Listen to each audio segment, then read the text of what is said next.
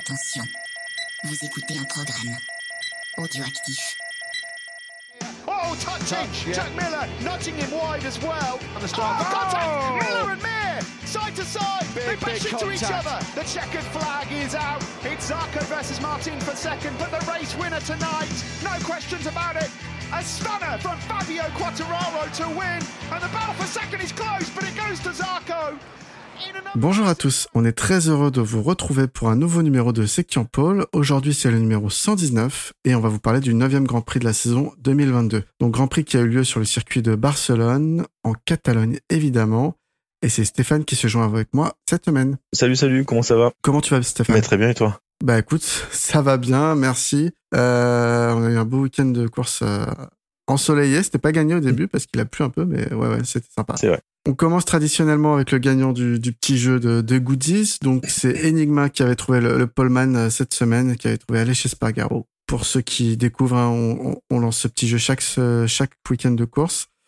Vous pouvez toujours retenter votre chance pour ceux qui n'ont pas trouvé cette fois. Alors, au niveau des news, j'avais pas grand-chose dans les petites catégories. On peut noter en MotoGP que c'est Marc Marquez a bien été opéré de son épaule. Pas de date de retour aujourd'hui.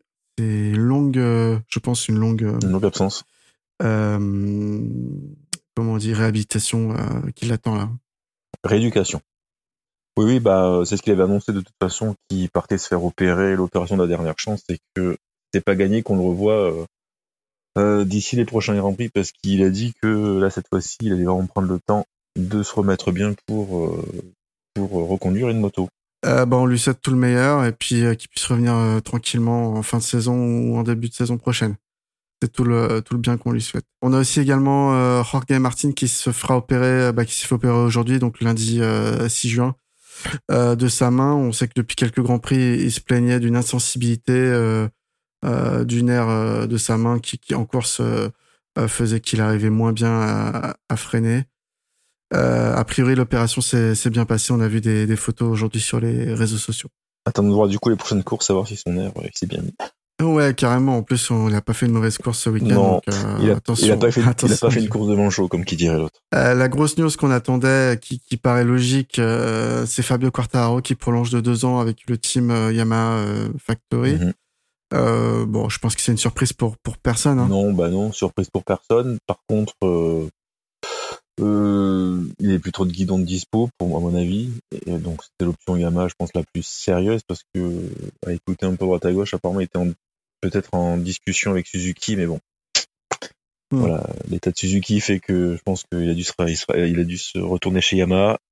Il a demandé des garanties à Yamaha concernant le moteur, et apparemment Yamaha va embaucher un ex-motoriste Ferrari pour essayer de faire changer un peu les choses, disons d'européaniser leur façon de faire.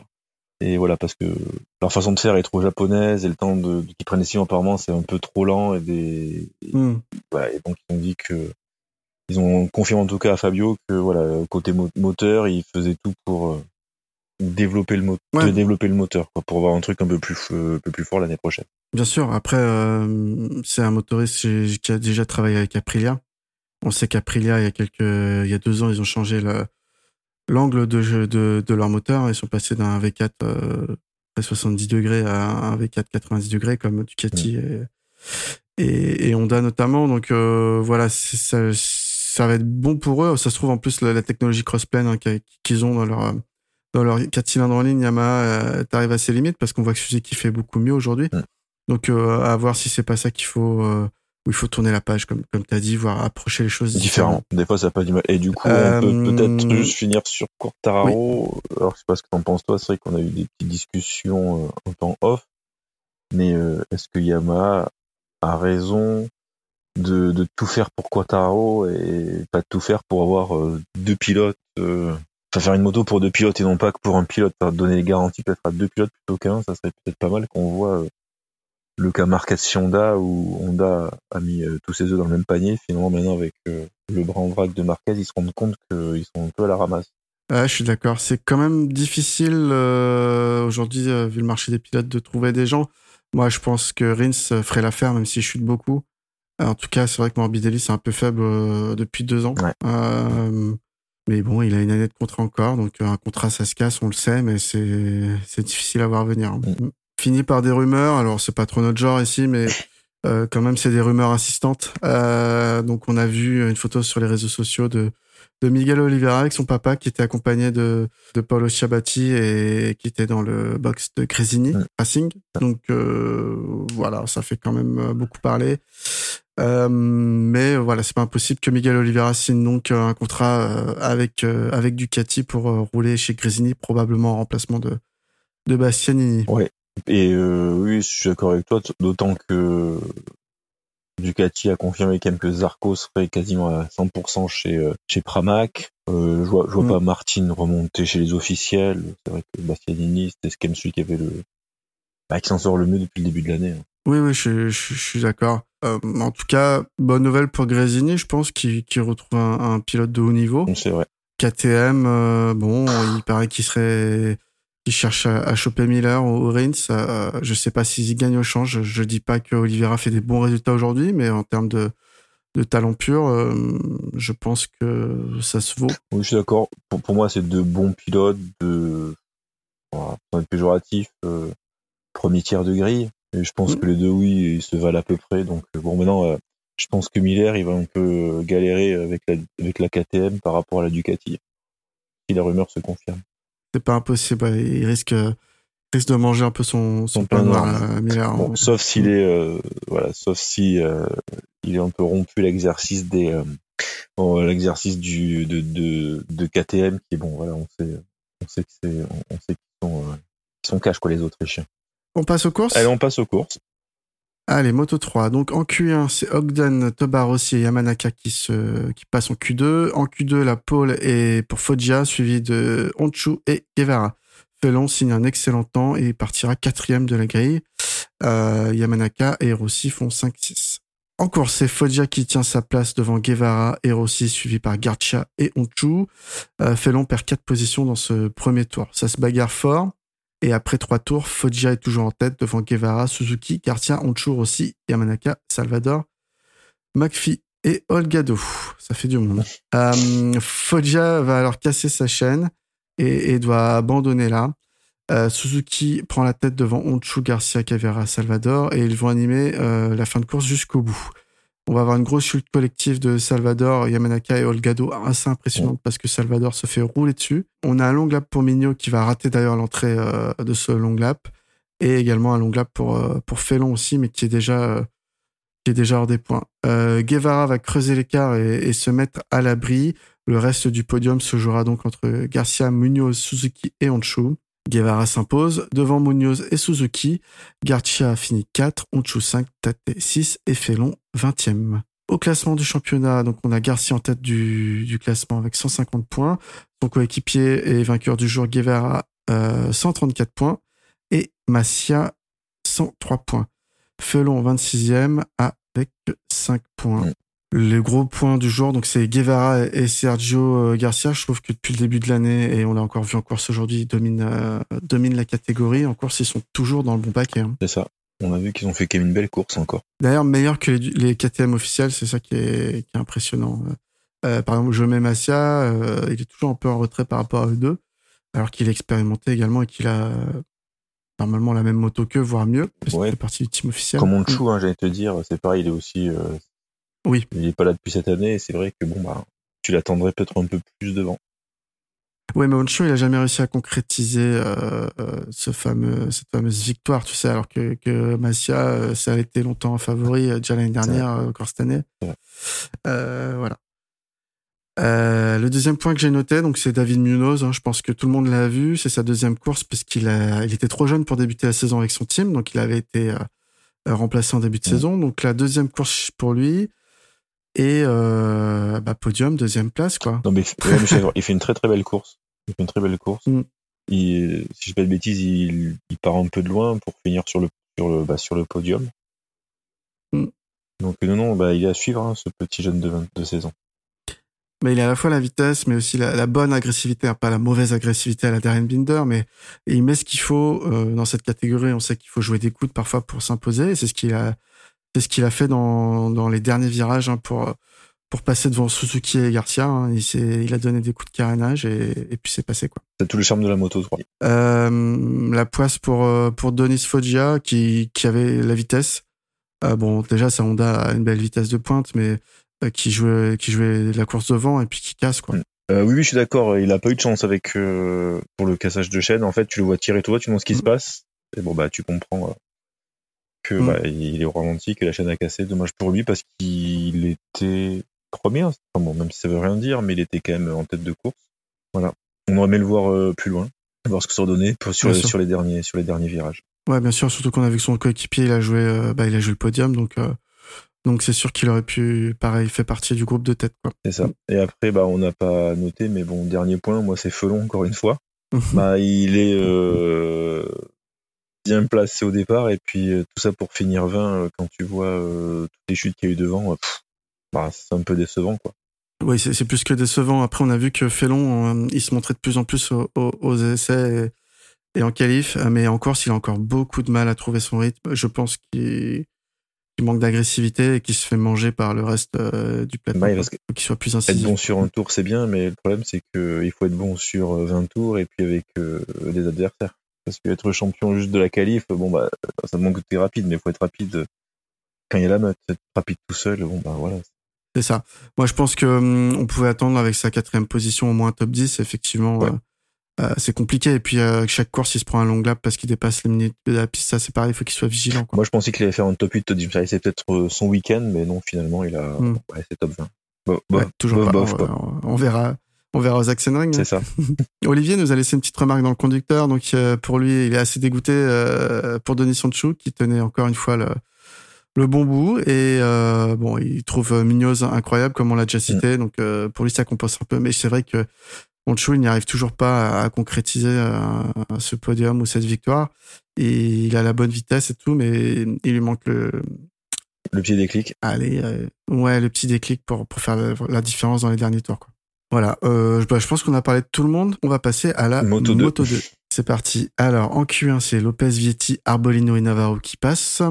En Q2, Vietti fait la pole devant Canet, Roberts, Dixon, Arenas et Sam Lowes. En course, c'est Jack Dixon qui va prendre la tête au premier virage, mais c'est Joe Roberts qui reprend rapidement les commandes et semble déjà creuser l'écart. Derrière lui, on a alors Canet, puis Dixon, Arenas, Vietti et Fernandez, mais ils ne peuvent pas suivre. Il va rester 12 tours quand Joe Roberts va chuter tout seul, ce qui va relancer la course pour la victoire. Ça se bagarre bien devant alors que Sam Lowes chute et que Arenas abandonne.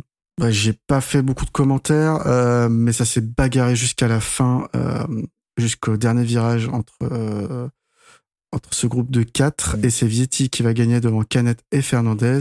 Dixon finit 4, Schroeter 5 et Acosta 6. Au championnat, donc, Vietti est toujours premier avec 133 points. Ogura 117 points, donc il a fait une course solide, mais il finit 7. Et troisième, Canet avec 109 points. Donc c'est mon premier commentaire de la bagarre jusqu'à la fin en Moto 2. Ça change. Ça change, et c'était bien pour une fois, quoi. Non, mais je suis d'accord, c'est une course limite plus intéressante que sans faire le spoil que la Moto 2. Ouais, non, mais carrément. La Moto 2, pardon, à mon sens. Presque, mais heureusement que Joe Roberts est tombé parce que sinon c'était pas gagné. Non, c'est sûr. Bah, on a Vietti qui confirme son excellent début de saison avec Canet, hein. Les deux, ils sont toujours dans le bon coup, et Vietti, il est vraiment solide. Il fait la pole, il fait la victoire, alors que, bah, au début, il perd un peu de terrain quand même, donc, faut être solide, pour aller chercher ça. Après, ça se joue en plus de 800e. Donc, ça, c'était vraiment roue dans roue, mais c'est vrai que c'était joli, c'était joli. Et puis Canet, bah, toujours impressionnant, voilà, il est présent. Là, il commence de plus en plus à gratter des points. Je pense qu'Ogura, il a chaud aux fesses derrière. Alors, c'est vrai que Vietti, en plus, vu la team dans laquelle il est, c'est vrai que c'est bon résultat. Après, s'il continue, ça pourrait peut-être le monter chez la VR46, ouais. Peut-être un MotoGP, peut-être qu'il, dans un coin de la tête, il a ça aussi. Bien sûr, après, c'est compliqué puisqu'il y a 2 motos qui, aujourd'hui, sont retirées de la grille l'année prochaine. Donc, on passe de 24 à 22 motos. Ça va être difficile de caser des rookies. Il y en aura peut-être un ou deux, mais pas beaucoup. Bien sûr.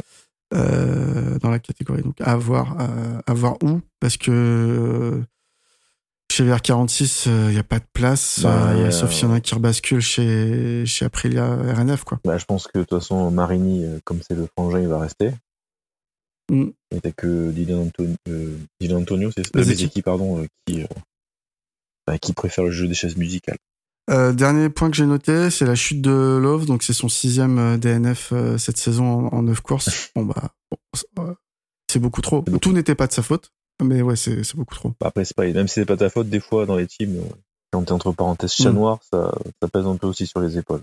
Oui, mais après, chez Marc Médès, il est quand même protégé. Je crois que sa femme, elle a un lien avec Marc Médès qui est fort. Enfin, en gros, a priori, sa place n'est pas en danger. C'est histoire de famille. Voilà, c'est un peu ça, ouais. Non, et puis après, j'ai noté, c'est vrai qu'Acosta, il fait une belle course la semaine dernière, et bon, là, il finit encore 6e, c'est pas mal aussi pour un rookie. Ah ouais, je suis d'accord, c'est vrai que je l'ai pas mis dans le conducteur, t'as raison. Acosta, course très solide après son excellente course la semaine dernière. Ouais. Il montre que voilà, quand il peut pas aller chercher la victoire, il commence à faire comme en Moto 3, il commence à engranger des points. Ouais, c'est ce que je te dis, il fait une course intelligente, c'est-à-dire que quand il peut pas aller comme en Moto 3, il se dit vaut mieux finir dans les points que pas finir du tout. Mmh. Et exactement. C'est bien, je trouve que tu vois, c'est avec ce genre de course que tu peux être champion du monde. Alors, peut-être pas lui, mais enfin pas cette année, mais peut-être voilà. Mais en tout cas, il sait gérer une course, et ça, je trouve que c'est bien de montrer ce genre de choses, que toujours bourriner et puis chuter, comme tu peux le voir dans cette catégorie, dans d'autres catégories, tellement tu vas impressionner ton patron que tu finis au tas. Ouais, écoute, je te rejoins totalement, je suis totalement d'accord avec toi là-dessus. Autre chose sur le Moto 2 ? Non. Je t'en prie. Et toi ? Écoute, on passe à la catégorie. On passe à la Moto GP. Allez, c'est parti. Yes. Alors, en Q1, vont sortir Vignales et Nakagami. Alors en Q2, donc Paul pour Aleix Espargaró, devant Bagnaia, Fabio complète la première ligne, Joan Zarco quant à lui va s'élancer de la 4e place.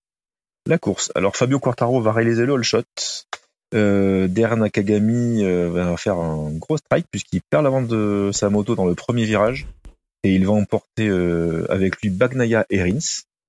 Il faut voir que Nakagami va accrocher Bagnaia avec son casque, et sa moto va percuter la Suzuki de Rins qui va partir en vol plané pour se casser le poignet en fait.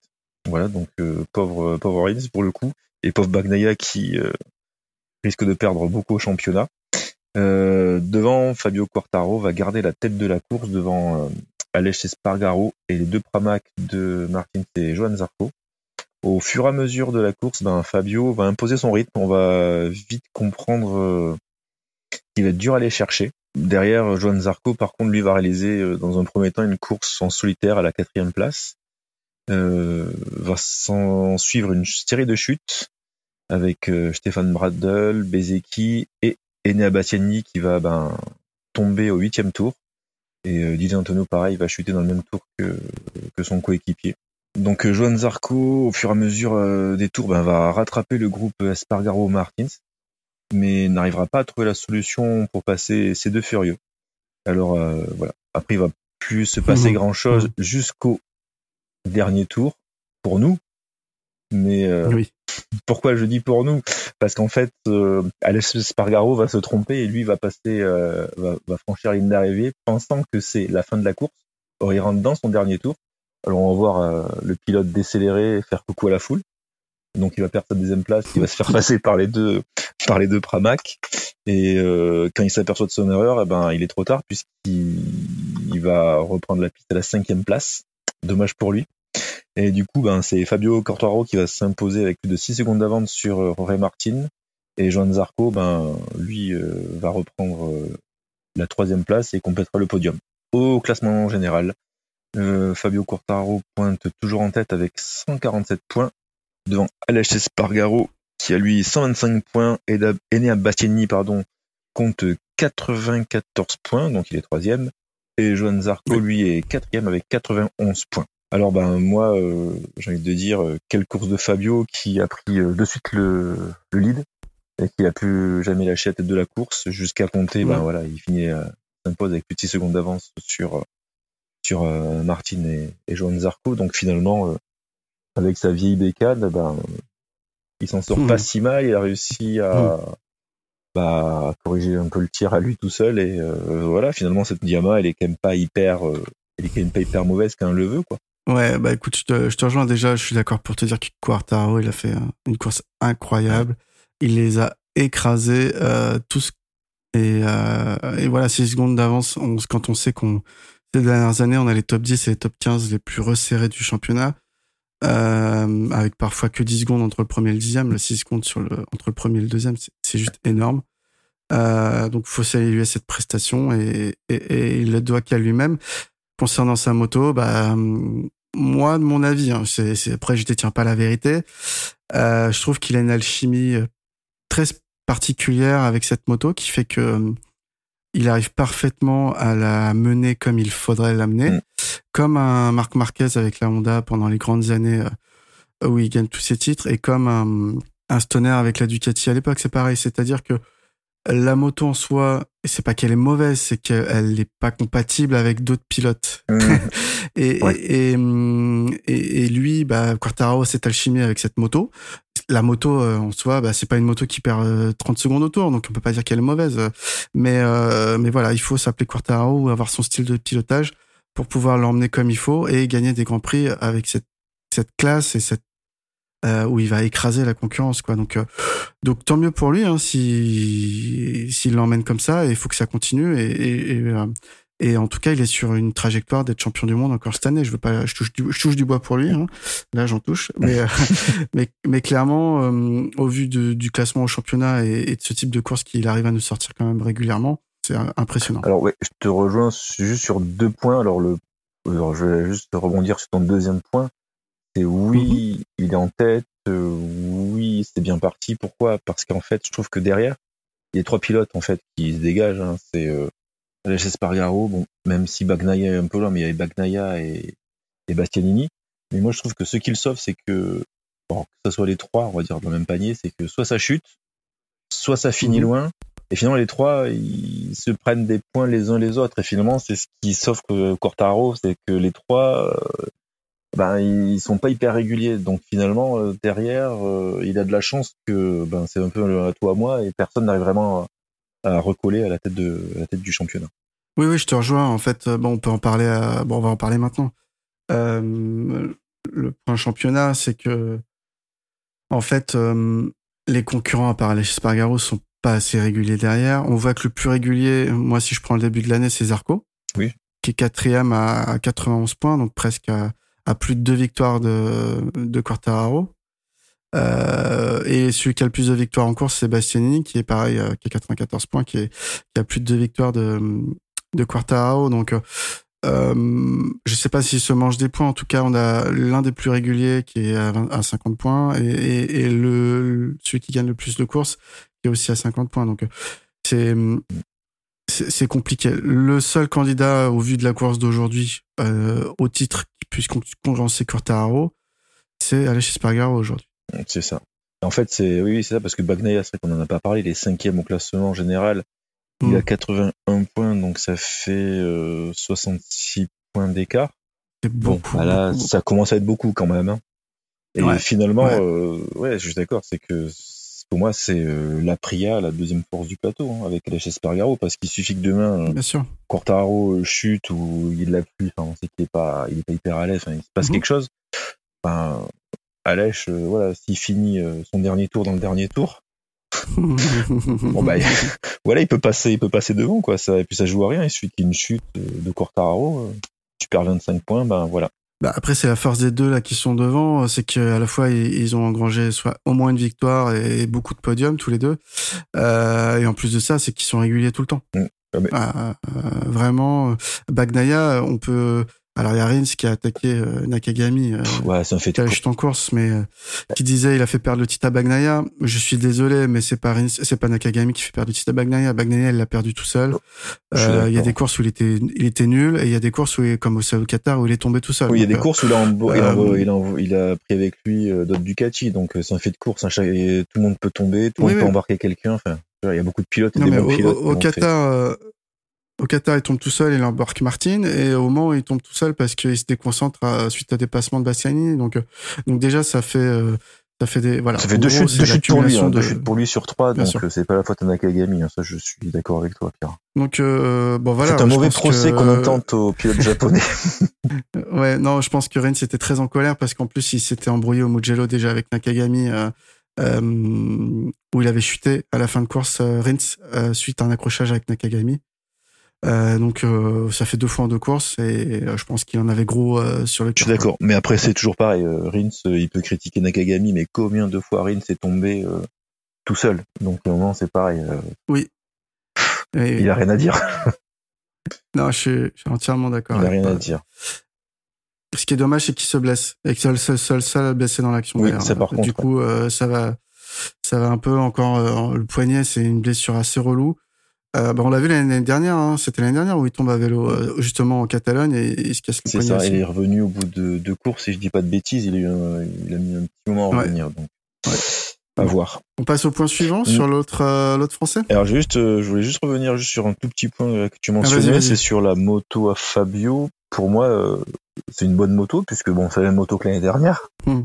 Et on sait que l'année dernière, à 3 élèves près, c'est la même moto, et on sait que l'année dernière, grâce à cette moto, il a été champion du monde, et je trouve que c'est vrai que c'est un des seuls en fait à, comme tu disais, comme Marquez, à se contenter du matériel qu'il a et puis à tirer le meilleur parti de sa monture.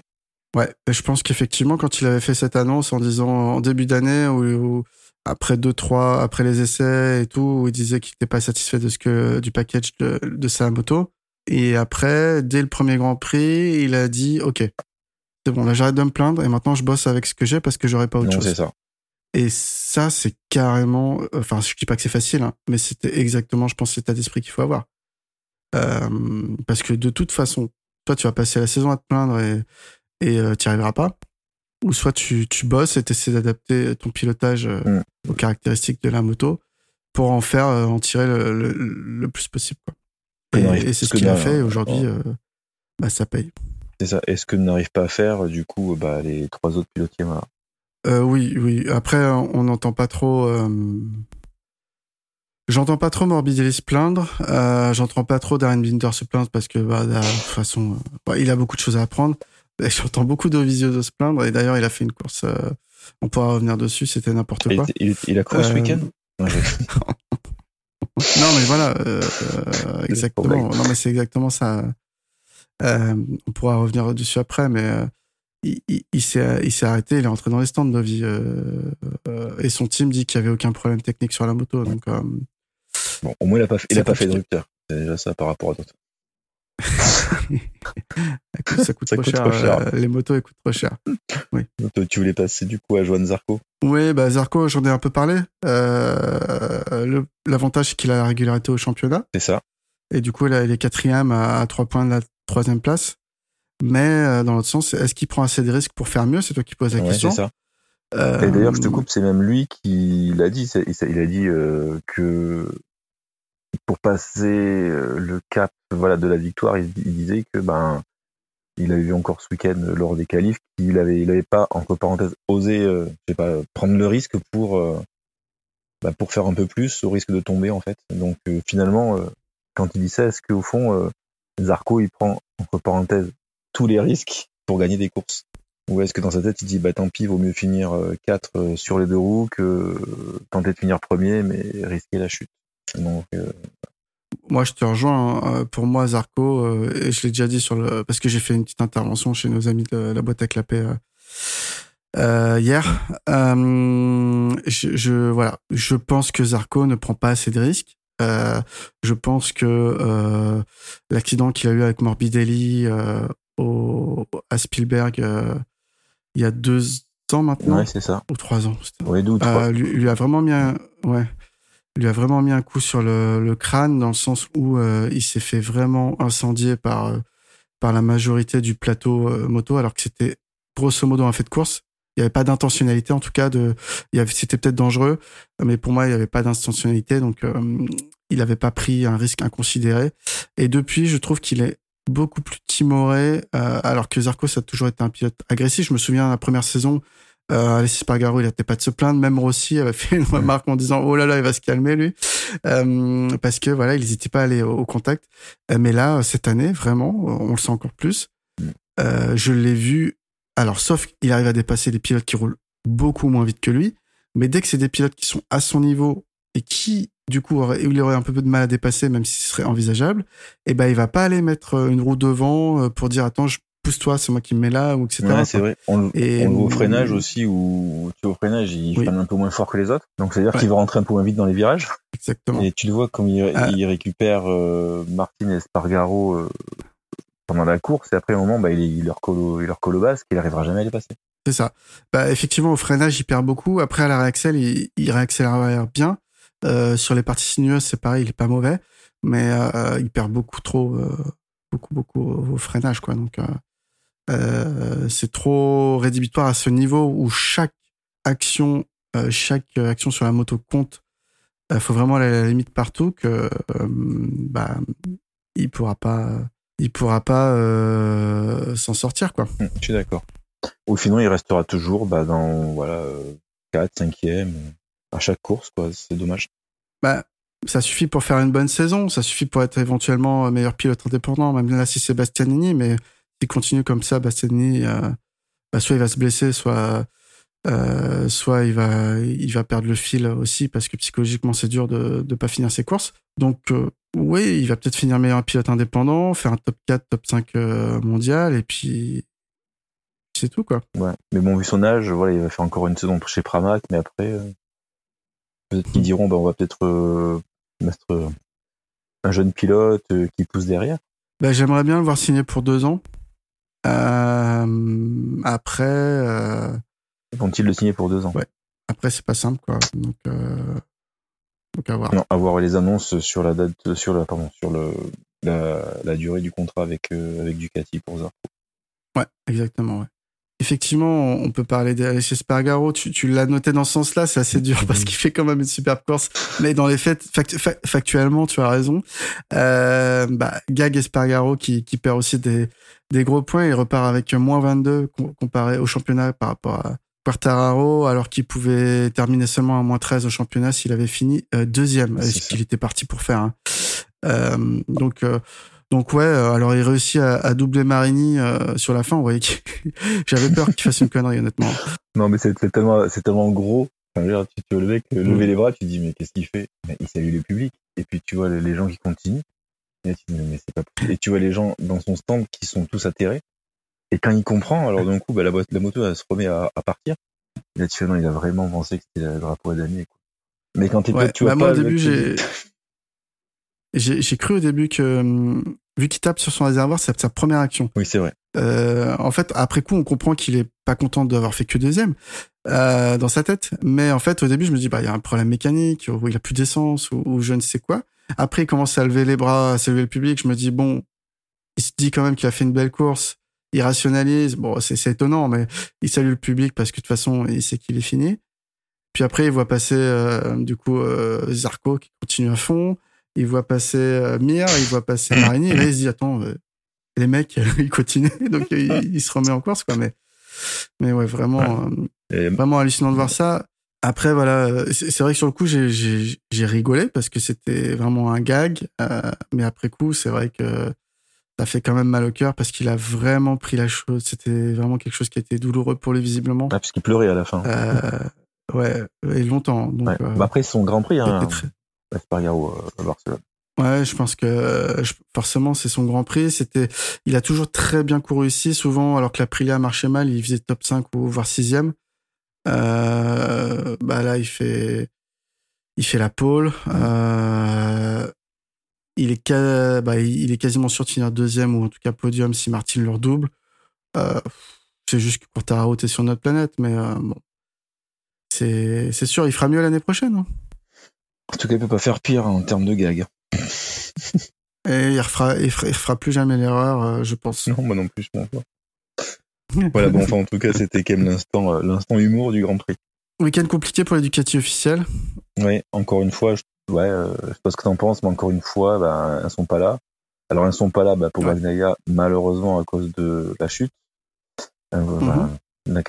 dans la qualité impliquée. Puis Miller, par contre, qui lui finit très très très très loin, puisqu'il finit aux alentours de la 15e place. Donc voilà, c'est pas un bon week-end encore pour eux.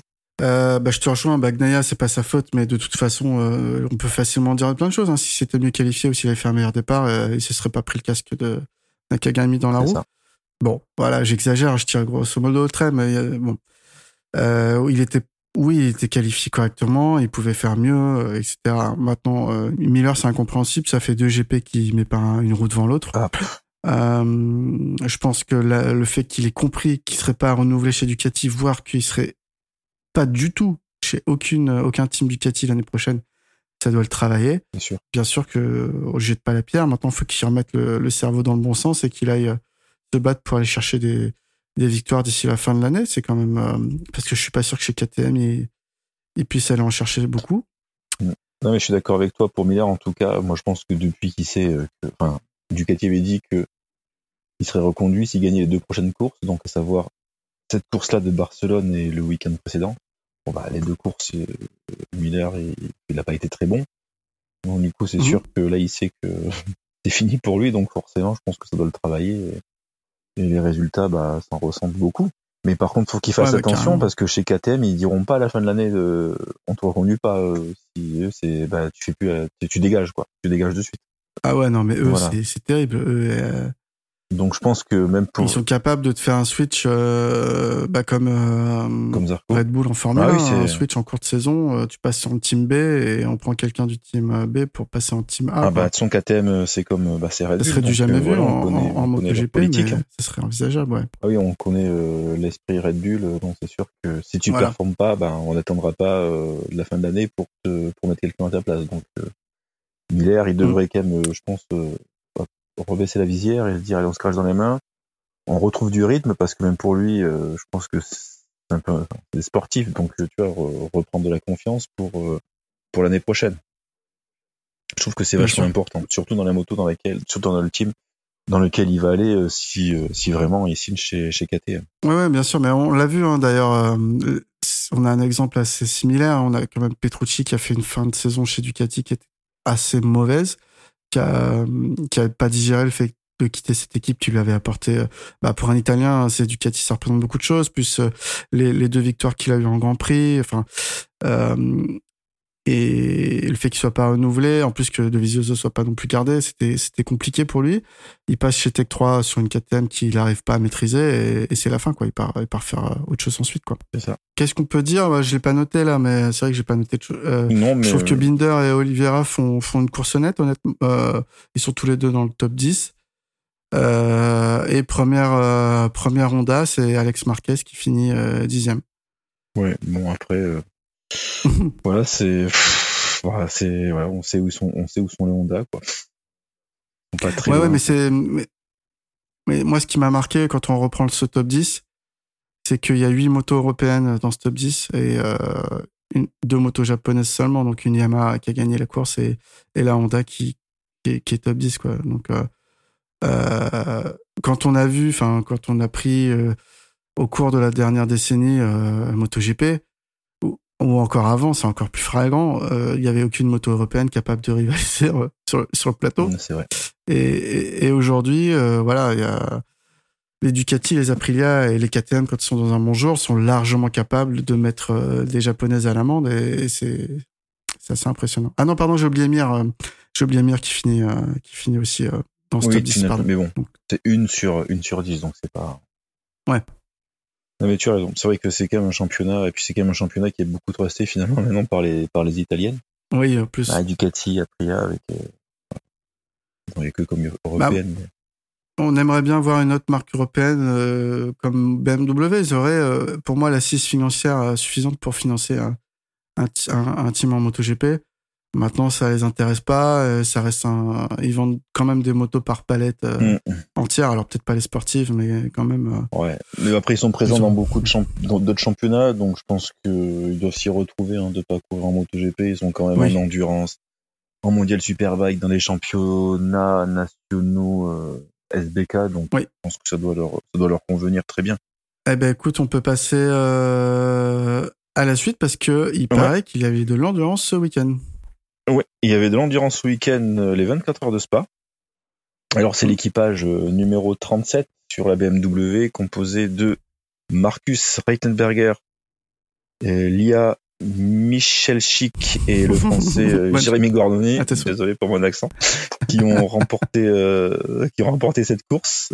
Et ils devancent de 7 tours la Kawasaki du Tati Team, composée d'Alan Techer, Grégory Leblanc et Louis Carbel. Et ils ont 8 tours d'avance, donc BMW sur la Honda FCC TSR, pilotée par Gino Rea, Josh Hook et le français Mike Di Meglio. La Suzuki du CERT, donc qui est une moto champion du monde en endurance, favorite cette année en même temps, qui est composée des Français Greg Black, Sylvain Gantoli et de Xavier Séméon. Ont longtemps mené la course, mais durant la nuit, ils ont été trahis par leur embrayage. Et Greg Black a chuté le dimanche matin. Et voilà. Ouais. Donc c'est finalement la Honda FCC TSR qui franchira la ligne d'arrivée à la 3e place. Cependant, au classement général, c'est toujours la Suzuki du CERT qui est en tête avec 106 points devant la Honda du FCC TSR avec 91 points et le Yacht ont 76 points. Le Tati Team ont 75 points et pointe à la 4e place et le team BMW à 64 points. Donc rien n'est fait dans ce championnat d'endurance. Non, c'est sûr, jamais. Et dans la catégorie stock, c'est la Yamaha numéro 94 du team LH Racing qui remporte l'épreuve.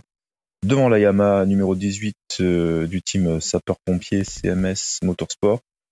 Et c'est encore une Yamaha qu'on trouve à la 3e place, la numéro 66 du team OG Motorsport by Sarrazin. Bah, impressionnant cette victoire de BMW. Je ne sais pas si c'est leur première victoire en endurance. En tout cas, sur une course de 24 heures, je n'ai pas souvenir. Super résultat, quoi. Ouais, c'est un super résultat pour BMW. Je suis bien d'accord avec toi. Surtout que quand tu voyais le début de la course, bah, tu pensais que c'était la CERT qui allait gagner. Ouais. Et finalement, ils ont connu la malchance de la casse et de la chute de Greg Black. À noter quand même que la course a été neutralisée pendant plus de 2 heures le dimanche matin en raison d'huile sur la piste provoquée par la rupture du moteur de la Yamaha du team Falcon et corrélée à la pluie qui s'est invitée à la course le dimanche. Un petit mot sur le circuit, moi j'ai trouvé super ce retour de la moto à Spa, magnifique. C'est magnifique, pour la moto, je crois que c'était comme pour la première, c'est magnifique quand tu voyais quand tu voulais passer dans le rayon, la grande ligne droite d'après, c'était super, c'était vraiment. C'est un très très beau circuit et tu te dis putain, pourquoi ils font pas de la moto GP sur ce circuit? Eh ben écoute, ils y arrivent. Déjà, ils ont fait homologuer le circuit pour un retour en compétition, donc potentiellement là on a de l'endurance, potentiellement on aura du superbike. J'espère l'année prochaine. Non, c'est cette année ? Non, peut-être l'année prochaine. Il n'y a pas de Superbike cette année, non. D'accord. Bon, j'espère dans les prochaines années Superbike et puis on verra un circuit espagnol. On foutra la MotoGP en Belgique et à Spa et on sera tous contents. Ouais, et tu vois, quand tu dis ça, je me dis pourquoi ils n'ont pas remplacé la Finlande par Spa ? Je crois que le Spa, il n'est pas encore homologué grade A. Il n'est pas grade A. Pour les circuits. Pour la MotoGP en tout cas. Pour la F1 il l'est, mais pas pour la MotoGP. Ah, c'est bizarre parce que si tu l'es pour la F1, vraiment tu devrais l'être pour les courses. Mais c'est juste à cause. Mais c'est juste à cause des dégagements. Il n'y a pas besoin de dégagements pareils quand tu chutes à moto et en Formule 1, tu sais. Et même s'ils ont fait des travaux pour reculer certaines tribunes ou agrandir des bacs à sable, même en mangeant la forêt, je sais pas si c'est suffisant aujourd'hui. Après, c'est pas. Moi, j'espère revoir vraiment la MotoGP là-bas, quoi. C'est un circuit mythique du calendrier aussi, quoi. Oui, mais je trouve que c'était une très belle course. Je l'ai un peu regardé quand même à la télé. Et tu vois que c'était vraiment, c'était une belle course sur un très beau circuit.